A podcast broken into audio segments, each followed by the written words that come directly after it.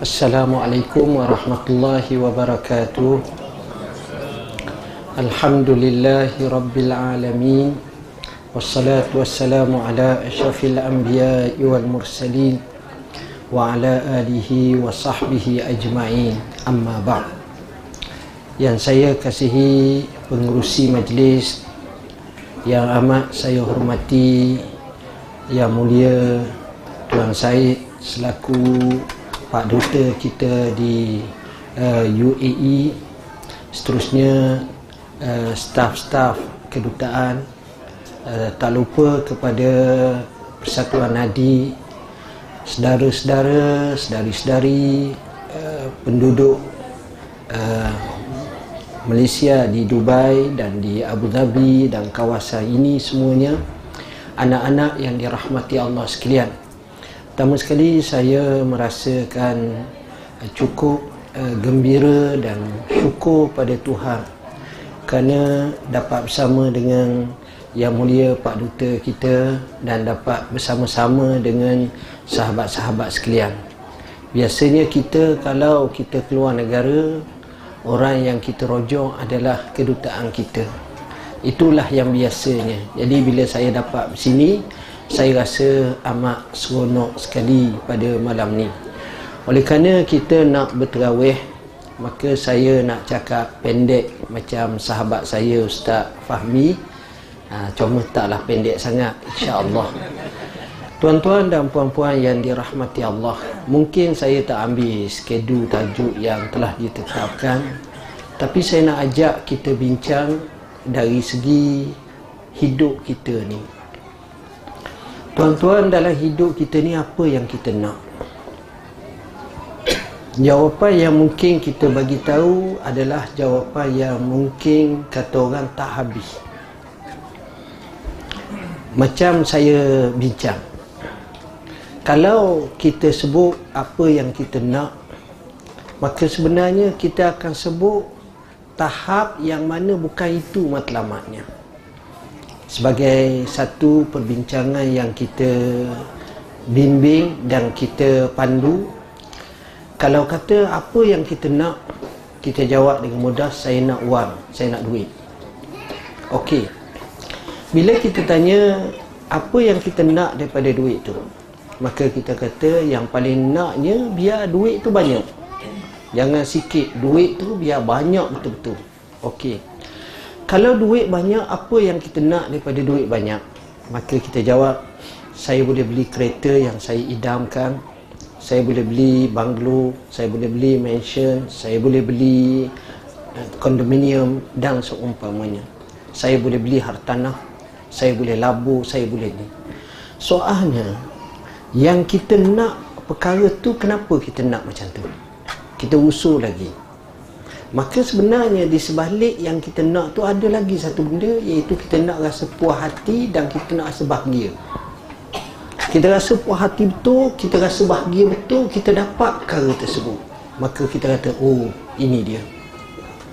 Ini yang kita nak. Sebenarnya kalau kita tengok macam itu, kadang-kadang kita tak akan bertemu sebagai satu titik noktah natijah bila kita nak macam tu kita dapat dan kita rasa puas hati. Jadi tidak. Ramai orang nak tapi tak puas hati. Ada seorang perempuan yang cantik yang comel. Dia pergi bertemu dengan tok guru. Sampai kat tok guru dia cakap tok guru saya Allah bagi semua sekali dah. Allah bagi rupa paras saya cantik Allah bagi saya suami yang handsome. Allah bagi suami yang saleh. Allah bagi anak-anak yang cute-cute yang comel-comel. Allah bagi rezeki yang melempah ruah. Allah bagi kesihatan kepada saya. Maknanya Allah cukup kat dia. Tapi tu guru saya tak rasa bahagia hidup. Ini suaminya adalah orang baik bila sebut macam itu Tok Guru jawab gini. Awak balik awak pulang ke rumah. Awak pastikan sepertiga akhir malam awak bangun. Bila awak bangun awak sembahyang awak tahajud awak akhiri dengan istighfar pada Tuhan. Nescaya awak akan rasa kemanisan hidup. Kebahagiaan. Dia buat beberapa hari kemudian dia patah balik temu dengan tok guru dia. Bila bertemu dengan syekh ni dia kata sekarang baru saya rasa bahagia. Maka tok guru tu jawab bahawa itulah hakikat bahagia yang kamu dapat. Maknanya bahagia ni ada hubungan dengan Tuhan. Lalu dia menyampaikan satu pantun lam ara sa'adata jam'a malin walakin taqiyya huwa sa'idu. Aku tak tengok ada himpunan harta benda yang banyak tu sebagai puncak bahagia. Tapi orang bahagia sebenar adalah orang yang bertakwa. Jadi rupa-rupanya dalam misi kehidupan kita kita dok cari ni kita jangan lupa kalimah takwa. Kita jangan lupa kita nak dapatkan dalam hidup kita ni biar kita rasa kita berbaloi hidup kita. Kalau tidak tuan-tuan kita tak ke mana pun. Sekarang ni kita tengok berapa ramai orang mati mengejut. Selalu kita dengar orang ni mati orang tu mati. Mati mengejut. Berapa ramai orang gunsing orang orang yang susah berapa ramai macam-macam kita tengok depan kita. Jadi kita sendiri pula jika sekiranya kita masih lagi ikut rentak seperti itu bahagia tu kita tak akan bertemu. Pelik tuan-tuan. Masa kita kecil kita nak jadi orang tua. Sedap kita tengok orang tua dia boleh ada kereta dia ni. Tapi bila kita tua kita nak jadi kanak-kanak pula. Sedap dia tak ada tak ada tugas tak ada apa-apa tapi kita tak tahu kat mana kita rasa seronok dan selesa dalam hidup kita sentiasa tak puas hati sentiasa dalam keadaan pergi mari pergi mari mesti ada sesuatu jadi antara yang paling baik adalah biar kita masa seronok masa kita ada sekarang ni sebab itu Islam ajar kepada kita jaga dua perkara. Pertama kita kena susung time management kita. Dalam kerja kita, saya yakin tuan-tuan ni jauh ke depan lah. Faham macam mana kita punya susung atur hidup kita. Ramadan sebagai mukhayyam terbawi kepada kita. Dan yang keduanya ialah kita kena ada quality times kita bersama dengan sahabat kita kita seronok kita rasa enjoy kita dapat bincang kita dapat rasa bahagia kita dapat selesai masalah maka hati kita tenang. Tapi kalau kita tak kita akan tercari-cari apa erti hidup ni? Tak temu. Hakikatul haya. Hakikat kehidupan kita tak temu. Habis gitu je. Ada masa saya duduk di kami di wilayah ni biasanya setiap hari setiap minggu hari Jumaat saya akan pusing seluruh masjid wilayah Alhamdulillah hampir selesai semua dah hasil begitulah kita buat. Dan yang terbaru lebih kurang dalam 5 ataupun 6 bulan lepas sampai sekarang kita ada dipanggil klinik fatwa. Klinik fatwa ni Ustaz Fahmi terbabit. Sekali turun kita turun 4, 5 ataupun 6 buah masjid. Dia buka kaunter soal jawab. Ustaz-ustaz kita ni akan tanya untuk ni warga wilayah. Untuk wilayah kita akan buka. Begitulah yang kita buat ada satu hari tu tahun ni ataupun awal tahun ni saya pergi ke satu surau Jumaat di wilayah Persatuan di Putrajaya biasanya sudah kita ceramah uh, tetamu apa ni pihak jawatan kuasa akan jemput kita makan. Jadi untung pergi ceramah ni makan dapat. Ha itu untung. Jadi kita pun makan. Biasanya kalau saya makan ni kawan-kawan akan ikut sama. Dan saya akan menyapa siapa-siapa dia ada ni mari makan. Ada orang yang pakai jubah ni mari mari makan sama. 10 orang duduk sama. Sudah makan, saya keluar bila saya keluar saya duduk di satu tempat sebab kawan-kawan saya yang tukang bawa kereta ni ni tak siap lagi makan saya tunggulah dalam surau tu Maka yang pakai jubah mari keliling saya Cakap dengan saya. Dia kata Datuk kenal tak orang ni? Saya kata tak kenal Dia ini orang Indonesia. Keluar tabli dah. Dia ni orang Indonesia. Jadi dia ni dulu Sejarah hidup dia Dia cerita. Jadi orang Indonesia tu cerita pula bagi pihak dia sendiri. Dia kata saya ni dulu adalah gitaris terkenal. Pemain gitar. Saya main gitar kata. Dan saya ada apa ni syarikat jual beli. Ada alat-alat lah. Sehingga saya dapat hidayah Allah. Saya minat kepada Islam. Saya ikut Islam. Saya ikut jemaah tabligh sebagai contoh. Dia ikut Tiba-tiba Allah uji saya syarikat saya merudum. Jatuh. Bila jatuh saya unsing yang amat sangat. Akhir sekali saya bertemu dengan seorang kiai. Saya kata, "Tuan, saya tak ada apa dah. Saya pening. Susah." Kiai itu jawab, "Apa kamu susah?" Apa kamu susah? Orang kaya pun mati. Dia termenung dengar. Kenapa pula cakap orang kaya mati? Termenung dia. Dia kata tak apa dia pun ucap terima kasih. Dia pun tak. Balik kat pejabat ataupun tu dia mikir orang kaya mati. Orang kaya mati. Orang kaya mati. Akhir sekali dia nak hibur hati dia dia dia buat. Orang kaya mati orang miskin mati raja-raja mati rakyat biasa mati. Sambil balik kayu basikal rumah dia. Duk, duk zikir yang tu lah. Tak faedah pun zikir. Akhir sekali sampai rumah bini dia pun tanya dia pun sebut orang kaya mati orang miskin mati? Bini dia kata jom kita nyanyi sama-sama. Berduet pula akhirnya dia pun kata tak apa. Awak punya macam ni apa kata kita buat lagu? Dia pun pergi kat band dia buat lagu. Band kata kau lah nyanyi. Dia kata saya gitaris. Dia kata tak apa awak juga sebab ini asli ni perasaan. Dia nyanyi tuan-tuan. Sekarang ni lagu tu antara lagu top di Indonesia. Tuan-tuan buka YouTube tuan-tuan dengar.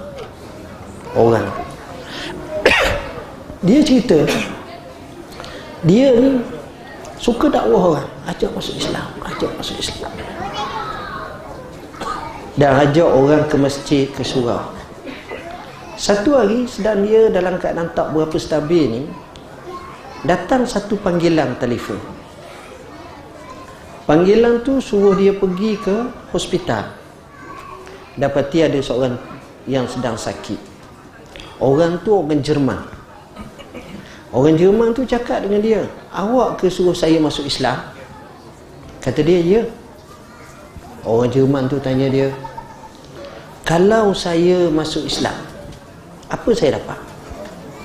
Maka dia jawab spontan, syurga. Kawan ni pun mengucap, Ashadu an la ilaha illallah wa ashadu anna muhammadar rasulullah. Kemudian dia ajar cara itu, sudah mengucap terus mati orang Jerman tu. Habis kisah. Kemudian nak jadi cerita kata dia selepas beberapa bulan telefon datang daripada seorang peguam. Panggil dia. Bila panggil peguam tu kata untuk pengetahuan awak orang Jerman tu sudah meninggal dunia. Dia tinggal aset yang banyak jutaan dan dia tidak ada waris melainkan awak awaklah yang berhak semua sekali tak pasal-pasal terkaya dengan sendiri tuan-tuan. Tuan-tuan apa yang saya nak sebut saya tengok keadaan dia berbeza sekarang. Dia rasa tenang dia rasa bahagia dia rasa hidup ada satu makna. Ya sebab itu saya kata bahagia ini seronok ni sebenarnya atas kita sendiri. Kalau kita merasakan bahawa kita ni seronok kita seronok. Tapi kalau kita tak rasa seronok susah kerana tak ada sifat kana'ah rasa sifat tak puas hati. Rasa sifat tak cukup je. Rasa sikap mesti kita kena. Tuan-tuan sebenarnya tak ke mana pun. Bila kita faham macam tu hati kita akan rasa seronok. Ini yang kita nak. Siapakah orang yang seronok? Apa siapakah orang yang bahagia? Orang yang seronok orang yang bahagia adalah orang yang membahagiakan orang lain Siapakah orang yang seronok, orang yang bahagia? Orang yang bahagia, orang yang merasa bahagia dengan apa yang Allah kurnia pada dia. Siapakah orang yang seronok dan orang yang bahagia? Orang yang bahagia adalah orang yang sentiasa meletakkan Allah dalam hidup dia. Bila kita ada keadaan macam itu, kita rasa seronok. Kita akan rasa puas hati. Inilah yang kita hasratkan tuan-tuan. Tuan-tuan dan puan-puan yang dirahmati Allah Dalam perjalanan hidup kita ni Kita biasanya akan ada ujian-ujian Ujian-ujian tu kadang-kadang bukanlah besar sangat pun Tapi kita tengok ujian-ujian itu Pertama mengarifkan kita Mematangkan kita Menjadi kita memahami seluk-beluk kehidupan. Dan ketika itu berlaku namanya tajribatul hayat pengalaman kehidupan. Pengalaman kehidupan ini biasanya dia tak boleh beli melalui pembacaan sahaja. Dia tak boleh beli melalui dengaran sahaja. Tapi dia adalah pengalaman yang dimiliki oleh seseorang tuan-tuan tengok tuan-tuan mula datang ke Dubai ke Abu Dhabi macam mana cara tuan-tuan Semuanya takut, bimbang. Tapi sekarang ni lebih daripada orang Dubai pula. Kita punya tempat, kita tahu, kita tahu selok belok, kita faham seumpamanya. Tuan-tuan dan puan-puan yang dirahmati Allah.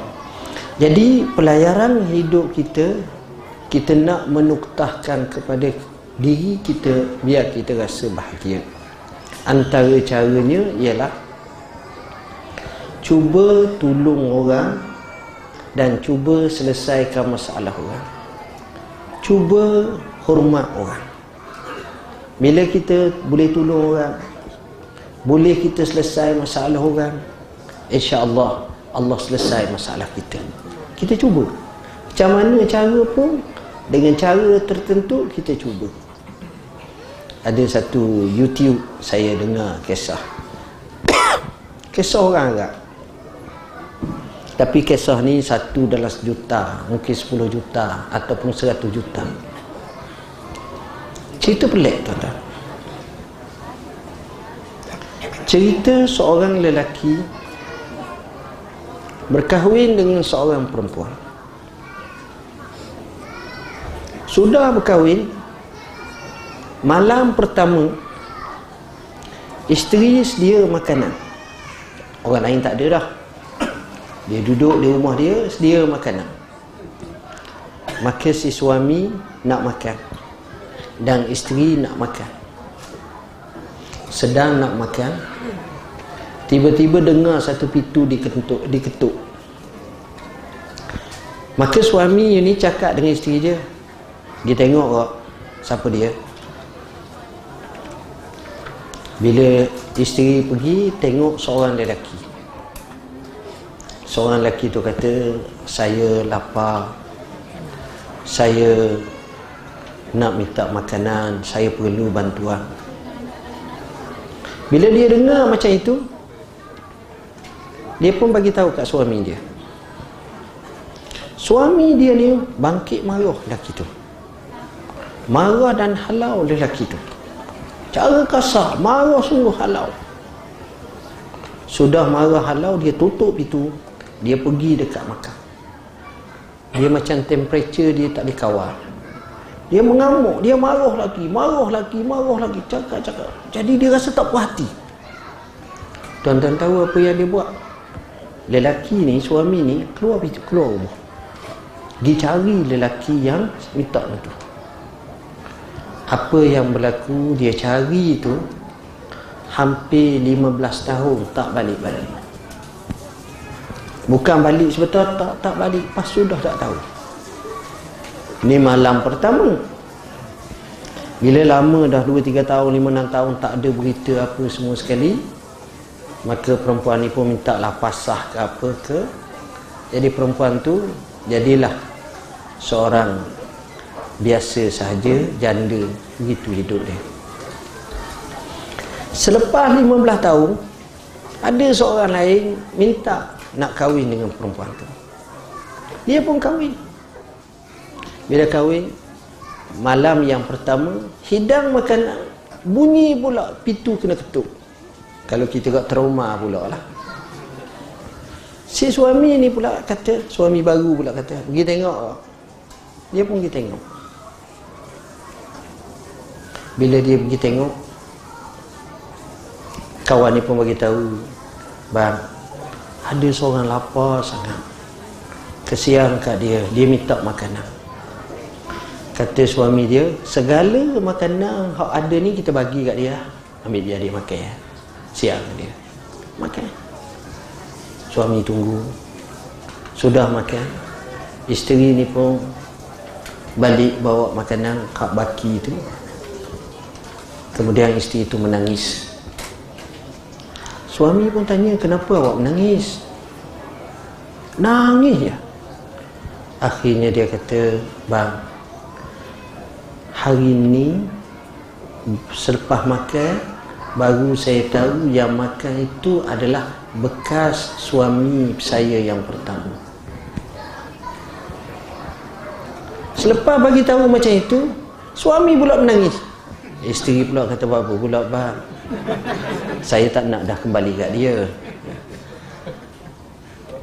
Lalu suami yang kedua ni jawab wahai isteriku sebenarnya yang ketuk pintu kali pertama saya lah. Allah replace.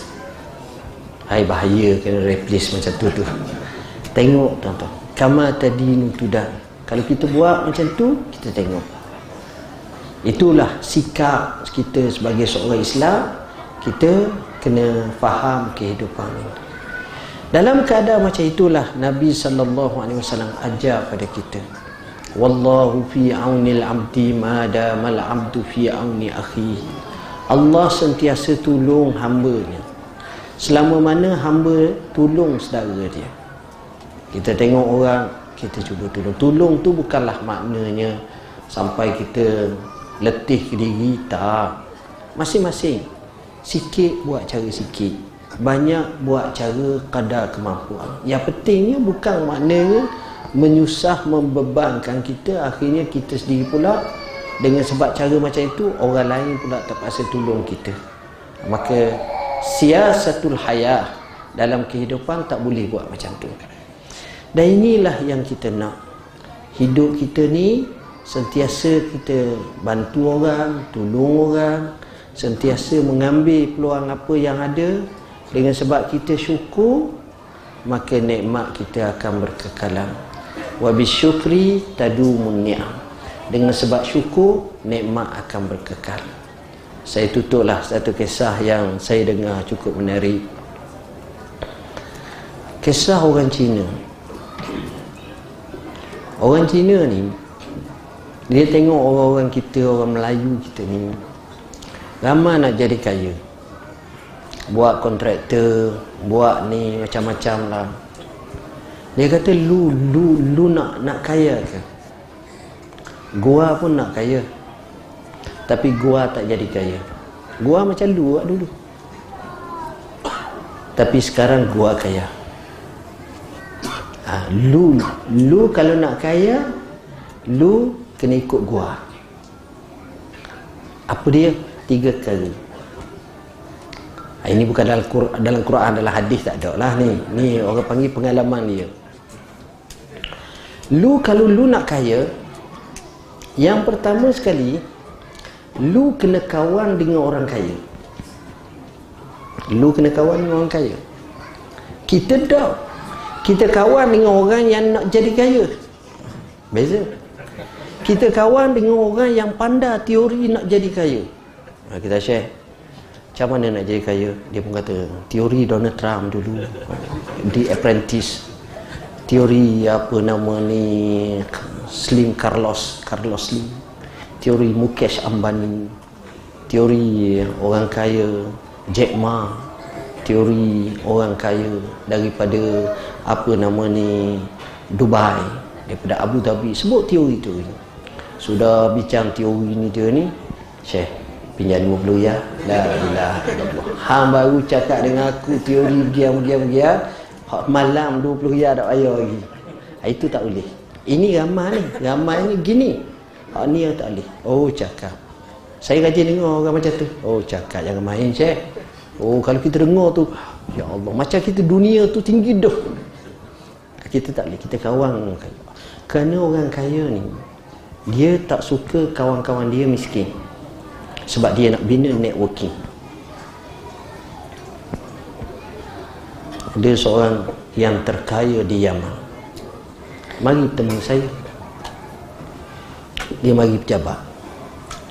Mari orang tua dah. Dan 78 tahun 76 tahun. Namanya Syekh Abdul Was kayanya dia ni tuan-tuan saya tanya Syekh tak pinjam duit ke bank dia kata nak pinjam apa? Bank aku punya. Ha, tengok tu. Kaya dia. Memang kaya lah.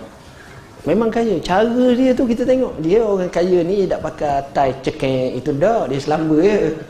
Cara dia tu lain. Saya tanya dia kata tuan. Apa tips nak jadi kaya? Dia jawab sepatah tuan-tuan. Dia kata takwa Allah. Ni orang kaya betul ni. Dia jawab takwa Allah. Satu gereja terbesar di Birmingham. Dia beli, dia convert jadi masjid. Dia beli. Fight dengan Yahudi Ju. Menang dia. Cash. Tak silap hampir 10 juta pound sterling dia bayar barang yang ada kalau tak ada 10 pound pun tak lepas. Ha, ini dia nak ceritanya kadang-kadang. Jadi nombor satu kalau awak nak kaya awak kawan dengan orang kaya betul-betul. Nombor dua kalau awak nak kaya awak kena tolong mak awak. Mak awak seorang je. Sebab mak ni bila dia doa biasanya berkat. Dia ikhlas mak ni kalau dia doa ikhlas. Kita ni berjaya salah satu sebabnya mak kita doa kita. Jadi apa salahnya dia doa? Tapi mak biasa tuan-tuan dia akan guna satu bahasa cover line. Ha, macam anak dia 10 orang balik rumah ha, dia seronok. Tapi dalam hati dia dia suka. Hak nombor 4 tu kalau balik paling dia suka. Hak nombor 3 kalau balik dia tak suka sebab apa hak nombor tiga sekali balik ni 10 orang. Minta order pula ayam Belanda. Uh, arnab. Duduk pula 4 hari. Balik pula bagi ke mak 50 riyal. Defisit mak ni. Uh, bila dia tanya mak, mak mak suka tak kita balik? Mak jawab suka. Ah, uh, makna. Susah tuan-tuan. Kadang-kadang kita ni minta maaf. Kadang-kadang minta maaf. Kadang-kadang adik-beradik ia tak faham. Dia tak faham. Nak kata tak belajar tinggi, belajar tinggi. Tapi tak faham budi tu. Dia ingat mesti ambil. Dia tak mesti beri. Ah, ini bahaya ni. Tapi mak pula kalau hak nombor 4 balik itu suka sangat mak siapa ke airport tu mak kita nak balik lah. Allah apa tak bagi tahu. Akhir tak apalah sekadar nak temu mak minta air kopi sekep. Ha, letak dalam poket. Tengok-tengok mak dak tengok lagi tengok gitu je. Tengok-tengok 500 kopi segelas pun 500 tapi hak ni pula balik dua tahun dua kali setahun. Hak tadi tu balik seminggu sekali. Ha, jadi lain kan. Saya nak cerita mak ni kena jaga. Untung orang ada mak tu buat baik kat dia. Berkat. Dan lu yang ketiga kalau nak kaya mudah ya. awak balik kampung awak awak jamu semua orang kampung. Kita pergi kedai Pak De kita tengok ada situ ada 10 orang pagi sedang makan roti canai roti telur kita pun kata pak de Pada pun terkejut. Allah mak, bila balik? Semalam. Semalam kata dia. Ya, pada semua ni ni saya belanja, saya bayar semua. Pada pun kira RM48, 50 sen. Kita pun buat keluar RM50. Tangan ni pun macam macam kita kata gak uh, orang yang kena apa ni Parkinson. Ambil pada jangan balik. Pada tengok Allah. Orang yang kita belanja tu dia kata apa tuan-tuan? Kaya. Sejak kerja Dubai kaya lakang. Kerja Abu Dhabi ni lain macam. Kaya. Tuan-tuan. Kalau seorang kata kaya dua ada hak jenis darah tinggi kecil manis lemah jantung tu. Mulutnya masih. Mereka doa tuan-tuan. Sebut kaya-kaya kaya sungguh kita. Kalau saya cakap dengan tuan tuan doa saya kaya? Tuan kata apa? Pada hamba doa kat awak bayan doa saya. Ha tengok tu. Tapi bila bagi tu dengan sendirinya dia akan kata kaya. Dia tak akan kata yang tu. Dia doa Maknanya konsep ni biasa dibuat. Kita tengoklah peniaga yang berjaya. Dia akan buat macam tu. Ha, jadi dengan sebab itulah rezeki akan jadi baik dan akan bertambah. Jadi saya tak tahu masuk waktu dah lagi ni. Belum masuk lagi. Belum masuk lagi. Ha, tuan-tuan dan puan-puan yang dirahmati Allah.